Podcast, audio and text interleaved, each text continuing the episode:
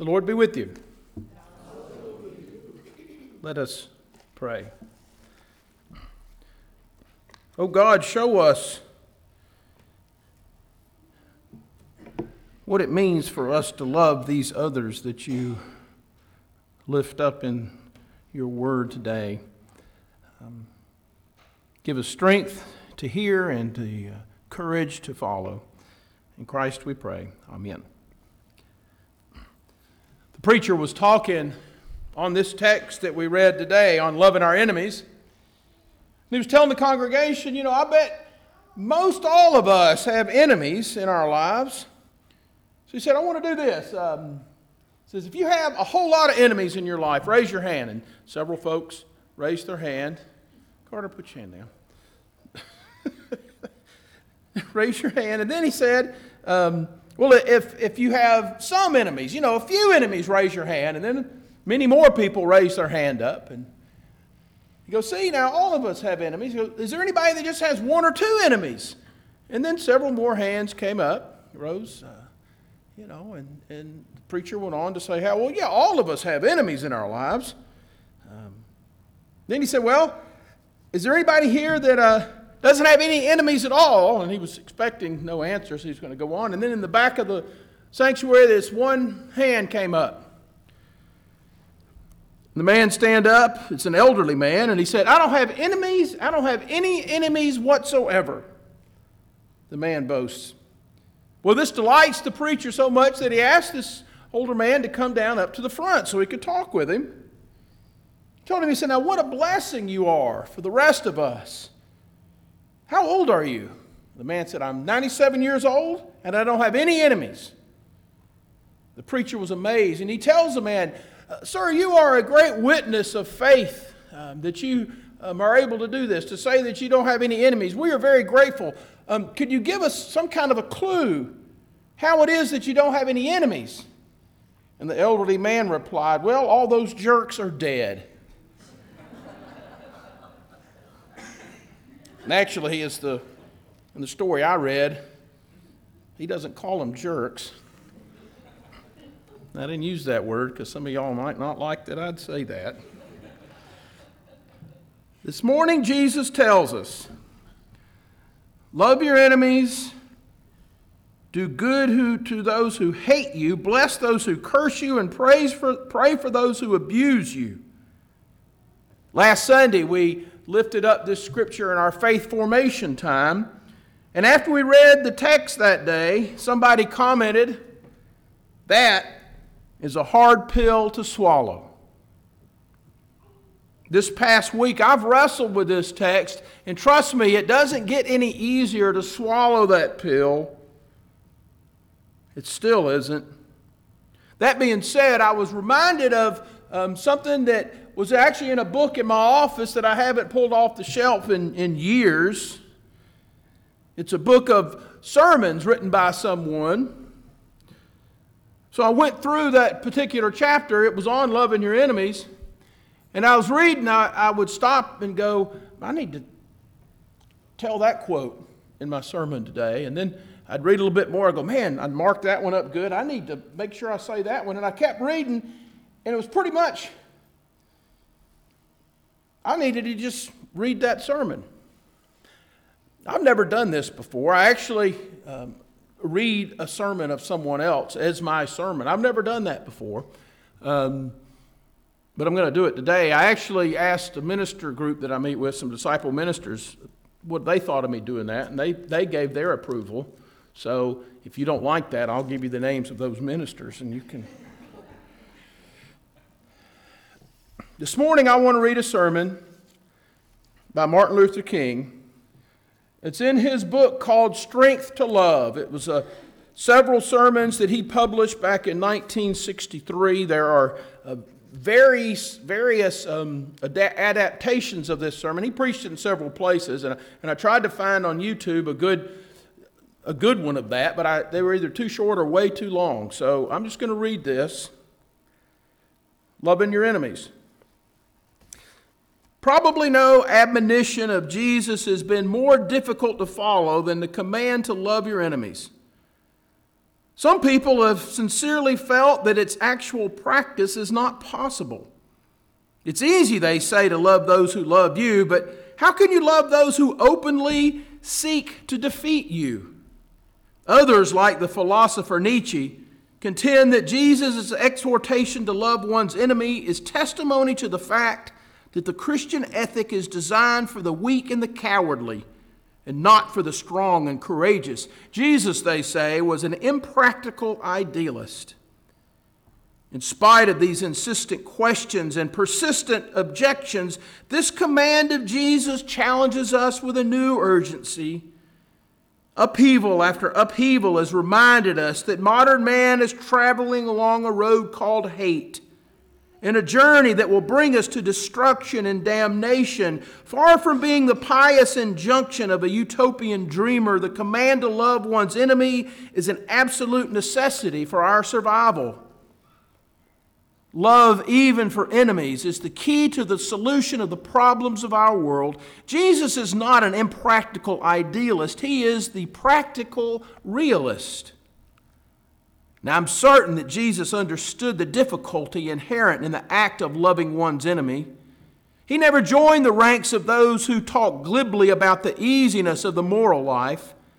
He realized that every genuine expression of love grows out of a consistent and total surrender to God. So when Jesus said, Love your enemies, he wasn't unmindful of the difficult qualities. Yet he meant every word of it. Our responsibility as Christians is to discover the meaning of this command and to seek passionately to live it out in our daily lives. Let us be practical and ask the question how do we love our enemies? First, we must develop and maintain the capacity to forgive. He who is devoid of the power to forgive is devoid of the power to love. It's impossible even to begin the act of loving one's enemies without the prior acceptance of the necessity over and over again to forgive those who inflict evil and injury upon us. It's also necessary to realize that the forgiving act must always be initiated by the person who was wronged, the victim of some great hurt, the absorber of some terrible act of oppression. The wrongdoer must ask for forgiveness. He may come to himself like the prodigal son, his heart palpitating with the desire for forgiveness, but only the injured neighbor, the loving father back home, can really pour out the warm waters of forgiveness. Forgiveness does not mean ignoring what has been done or putting false label on an evil act. It means rather the, that the evil act no longer remains a barrier to the relationship. Forgiveness is a catalyst, creating the atmosphere necessary for a fresh start, a new beginning. It's the lifting of a burden, the canceling of a debt. The words, I will forgive you, but I'll never forget what you've done, well, they don't explain the real nature of forgiveness. Certainly, a person can never forget if that means erasing it totally from your mind. But when we forgive, we forget in the sense that the evil deed is no longer a mental block impeding new relationship. Likewise, we can never say, I will forgive you, but I'll have nothing further to do with you. Forgiveness means reconciliation, a coming together again. Without this, no man can love his enemies. The degree to which we are able to forgive determines the degree to which we are able to love our enemies. Secondly, we must recognize that the evil deed of the enemy, our neighbor, the thing that hurts, never quite expresses all that he is. An element of goodness may be found in even our worst enemy. You see, each of us is something of a schizophrenic personality, tragically divided against ourselves. A persistent civil war rages within each of us. Something within us causes to lament with Ovid, the Latin poet, who said, I see and approve the better things, but I follow the worse ones. Or to repeat with Apostle Paul, the good that I would do, I do not do, but the evil that I don't want to do, that is what I do. This simply means that there is some good in the worst of us and some evil in the best of us. When we discover this, we are less prone to hate our enemies. When we look beneath the surface, beneath the impulsive evil deed, we see within our enemy a measure of goodness and know that the viciousness and evilness of his acts are not quite representative of all that he is. We see him in a new light. We recognize that his hate grows out of fear and pride, ignorance, prejudice, misunderstanding. But in spite of all of this, we know that God's image is definitely etched in his being. Then we can love our enemies by realizing that they're not totally bad and that they're not beyond the reach of God's redemptive love. Third, we must not seek to defeat or humiliate the enemy, but to win his friendship and understanding. At times, we are able to humiliate our worst enemy. Inevitably, his weak moments come and we're able to thrust in his side the spear of defeat. But this we must not do. Every word and deed must contribute to an understanding with the enemy and release those vast reservoirs of goodwill which have been blocked by walls of hate. The meaning of love is not to be confused with some sentimental outpouring. Love is something much deeper than emotional bosh. Perhaps the Greek language can clear our confusion at this point. In the Greek New Testament, there are three words for love. The word eros is a sort of aesthetic or romantic love. The second word is philia, a, reciprocal love, the intimate affection and friendship between friends. We love those whom we like, and we love because we are loved. But the third word is agape, which is redemptive goodwill for all people.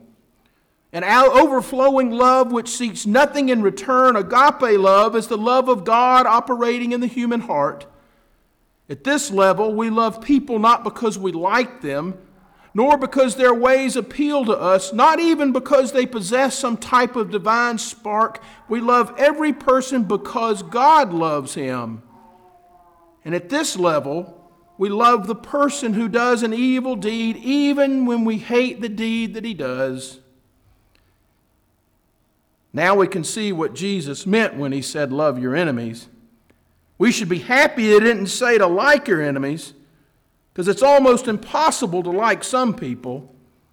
Like is a sentimental and affectionate word. How can we be affectionate toward a person whose aim is to crush our very being and place innumerable, innumerable stumbling blocks in our paths? How can we like a person who is threatening our children and bombing our homes? That is impossible. But Jesus recognized that love is greater than like. When Jesus bids us to love our enemies, he's not speaking of eros or philia love, he's speaking of agape love, understanding and creative, redemptive goodwill for all people. Only by following this way and responding with this type of love are we to be children of our Father who is in heaven. Let us now move from the practical how to the theoretical why. Why should we love our enemies? Well, the first reason is fairly obvious. Returning hate for hate multiplies hate, adding deeper darkness to a night already devoid of stars. Darkness cannot drive out darkness, only light can do that. Hate cannot drive out hate, only love can do that. Hate multiplies hate. Violence multiplies violence. And toughness multiplies toughness in a descending spiral of destruction. So when Jesus says, Love your enemies, he's setting forth a profound and ultimately inescapable admonition. Have we not come to such an impasse in the modern world that we must love our enemies or else? The chain reaction of evil, hate begetting hate, wars producing more wars, must be broken, or we will be plunged in the dark abyss of annihilation. Another reason why we must love our enemies is that hate scars the soul and distorts the personal personality. Mindful that hate is an evil and dangerous force, we too often think of what it does to the person hated. That's understandable. For hate brings imperishable damages to its victims. We've seen its ugly consequences in the horrible deaths brought to six million Jews by a hate obsessed madman named Hitler, and the unspeakable violence inflicted upon Negroes by bloodthirsty mobs, in the dark horrors of war, in the terrible indignities and injustices perpetuated against millions of God's children by uncaring oppressors. But there's another side which we not, must not overlook. Hate is just as injurious to the person who hates. Like an unchecked cancer, hate corrodes the personality and eats away at its vital unity. Hate destroys a man's sense of values and his objectivity. It causes him to describe the beautiful as ugly and the ugly as beautiful, to confuse the true with the false and the false with the true. The third reason why we should love our enemies is that love is the only force capable of transforming an enemy into a friend. We can never get rid of an enemy by meeting hate with hate. We can get rid of an enemy by getting rid of enmity. By its very nature, hate destroys and tears down. By its very nature, love creates and builds up. Love transforms with redemptive power. Abraham Lincoln tried love and left for all history a magnificent drama of reconciliation. When Lincoln was campaigning for the presidency, one of his arch enemies was a man named Stanton. For some reason, Stanton hated Lincoln. He used every ounce of his energy to degrade him in the eyes of the public. So deep rooted was Stanton's hate for Lincoln that he uttered unkind words about his physical appearance. He sought to embarrass him at every point with the bitterest diatribes. But in spite of all of that, Lincoln was elected president. And then came the period when he had to select his cabinet, which would consist of the persons who would be his most intimate associates in implementing his program. He started choosing men here and there for the various secretaryships.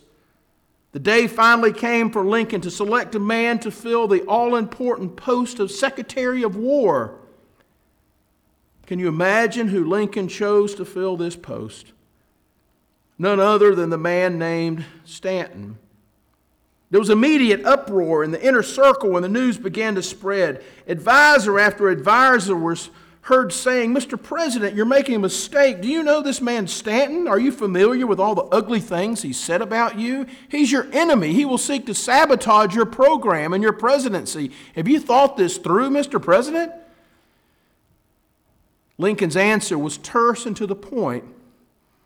Yes, I know Mr. Stanton, and I'm well aware of all the terrible things he said about me, but after looking over the nation, I find that he is the best man for the job.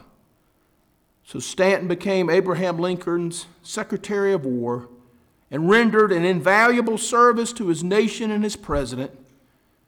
Not many years later, Lincoln was assassinated. And many, many laudable things were said about him. Even today, millions of people still adore him as the greatest of all Americans. H.G. Wells selected him as one of the six greatest men in history. But of all the great statements made about Abraham Lincoln, the words of Stanton remain among the greatest. Standing near the dead body of the man he once hated, Stanton referred to him as one of the greatest men that ever lived, and then said that now Lincoln belongs to the ages. You see, if Lincoln had hated Stanton, both men would have gone to their graves as bitter enemies. But through the power of love, Lincoln transformed an enemy into a friend it was the same attitude that made it possible for Lincoln to speak a kind word about the South during the Civil War when feelings were most bitter. Asked by a shocked bystander how he could do this, Lincoln said, Madam, do I not destroy my enemies when I make them my friends? This is the power of redemptive love. We must hasten to say that these are not the ultimate reasons why we should love our enemies. An even more basic reason why we are commanded to love is expressed in Jesus' words Love your enemies that you may be children of your Father who is in heaven. We're called to this difficult task in order to realize our unique relationship with God. We are children of God, and through love, that potentiality becomes actuality. We must love our enemies because only by loving them can we know God and experience the beauty of His holiness. The relevance of what I've said to the crisis in race relations should be readily apparent. There will be no permanent solution to the race problem until oppressed men develop the capacity to love their enemies. Racial injustice will be dispelled only by the light of forgiving love. For more than three centuries, American Negroes have been battered by the iron rod of oppression, frustrated by day and bewildered by night by unbearable injustice, and burdened with the ugly weight of discrimination. Forced to live with these shameful conditions, we are tempted to become bitter and to retaliate with a corresponding hate. But if this happens, the new order we seek will be a little more than a duplicate of the old order. We must, in strength and humility, meet hate with love. Of course, this isn't practical. Life is a matter of getting even, of getting of hitting back, of dog eat dog. Am I saying that Jesus commands us to love those who hurt and oppress us? Do I sound like most preachers, idealistic and impractical? Maybe in some distant utopia you say that idea will work, but not in the whole hard, cold world that we live in. My friends, we have followed the so called practical way for too long a time now, and it's led us straight to deeper confusion and chaos. Time is cluttered with the wreckage of communities which surrendered to hatred and violence. For the salvation of our nation, the salvation of mankind, we must follow another way. This does not mean that we abandon our righteous efforts. With every ounce of energy, we must continue to rid this nation of the sin of segregation, but we shall not in the process relinquish our privilege and our obligation to love. While hating segregation, we must love the segregationist. This is the only way to create the beloved community. To our most bitter opponents, we say, We shall match your capacity to inflict suffering by our capacity to endure suffering, we shall meet your physical force with soul force. Do to us what you will, and we will continue to love you. We cannot, in all good conscience, obey your unjust laws because non cooperation with evil is just as important a moral obligation as cooperation with good. Throw us in jail. We'll still love you. Send your hooded, perpetual, perpetual perpetrators of violence into our community at the midnight hour and beat us and leave us half dead, and we shall still love you. But be assured that we will wear you down by our capacity to suffer. One day we shall win freedom, but not only for ourselves. We shall so appeal to your heart and conscience that we shall win you in the process, and our victory will be a double victory. Love is the most durable power in the world.